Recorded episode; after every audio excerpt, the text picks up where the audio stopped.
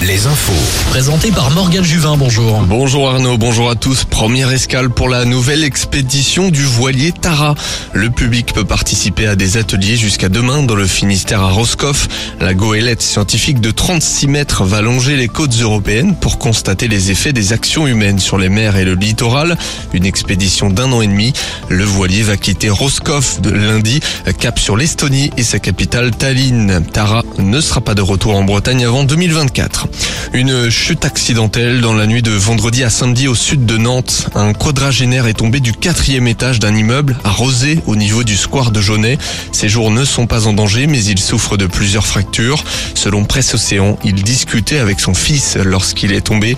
Une enquête est en cours. Le football, ils l'ont fait. Angesco sort la tête de l'eau en s'imposant hier à Raymond Coppa en Ligue 1 contre Lille. Victoire 1-0 en fin de match. Première victoire après plus de 6 mois, euh, de, 6 mois de disette, pardon. En parallèle, le PSG s'est imposé 2-0 à Nice. En Ligue 2, défaite des chamois et de Laval, succès de Bordeaux et match nul de Guingamp. Quatrième défaite de rang pour Cholet Basket en élite. Défaite contre Dijon qui par la même occasion passe devant au classement. Le Monde de son côté a chuté sur le parquet de Nancy et puis chez les femmes, victoire de la Roche-sur-Yon, défaite d'Angers et de la Lanterne Rouge Landerneau.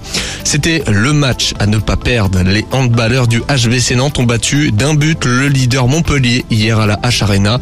Ils sont désormais à un point du Paris Saint-Germain et de Montpellier au classement. Un mot de volet pour terminer, quart de finale des playoffs. Ça passe au match 1 pour Tours et Nantes. Et puis des fêtes de Saint-Nazaire. Voilà pour l'essentiel de l'actualité. Restez avec Arnaud jusqu'à midi sur Alouette.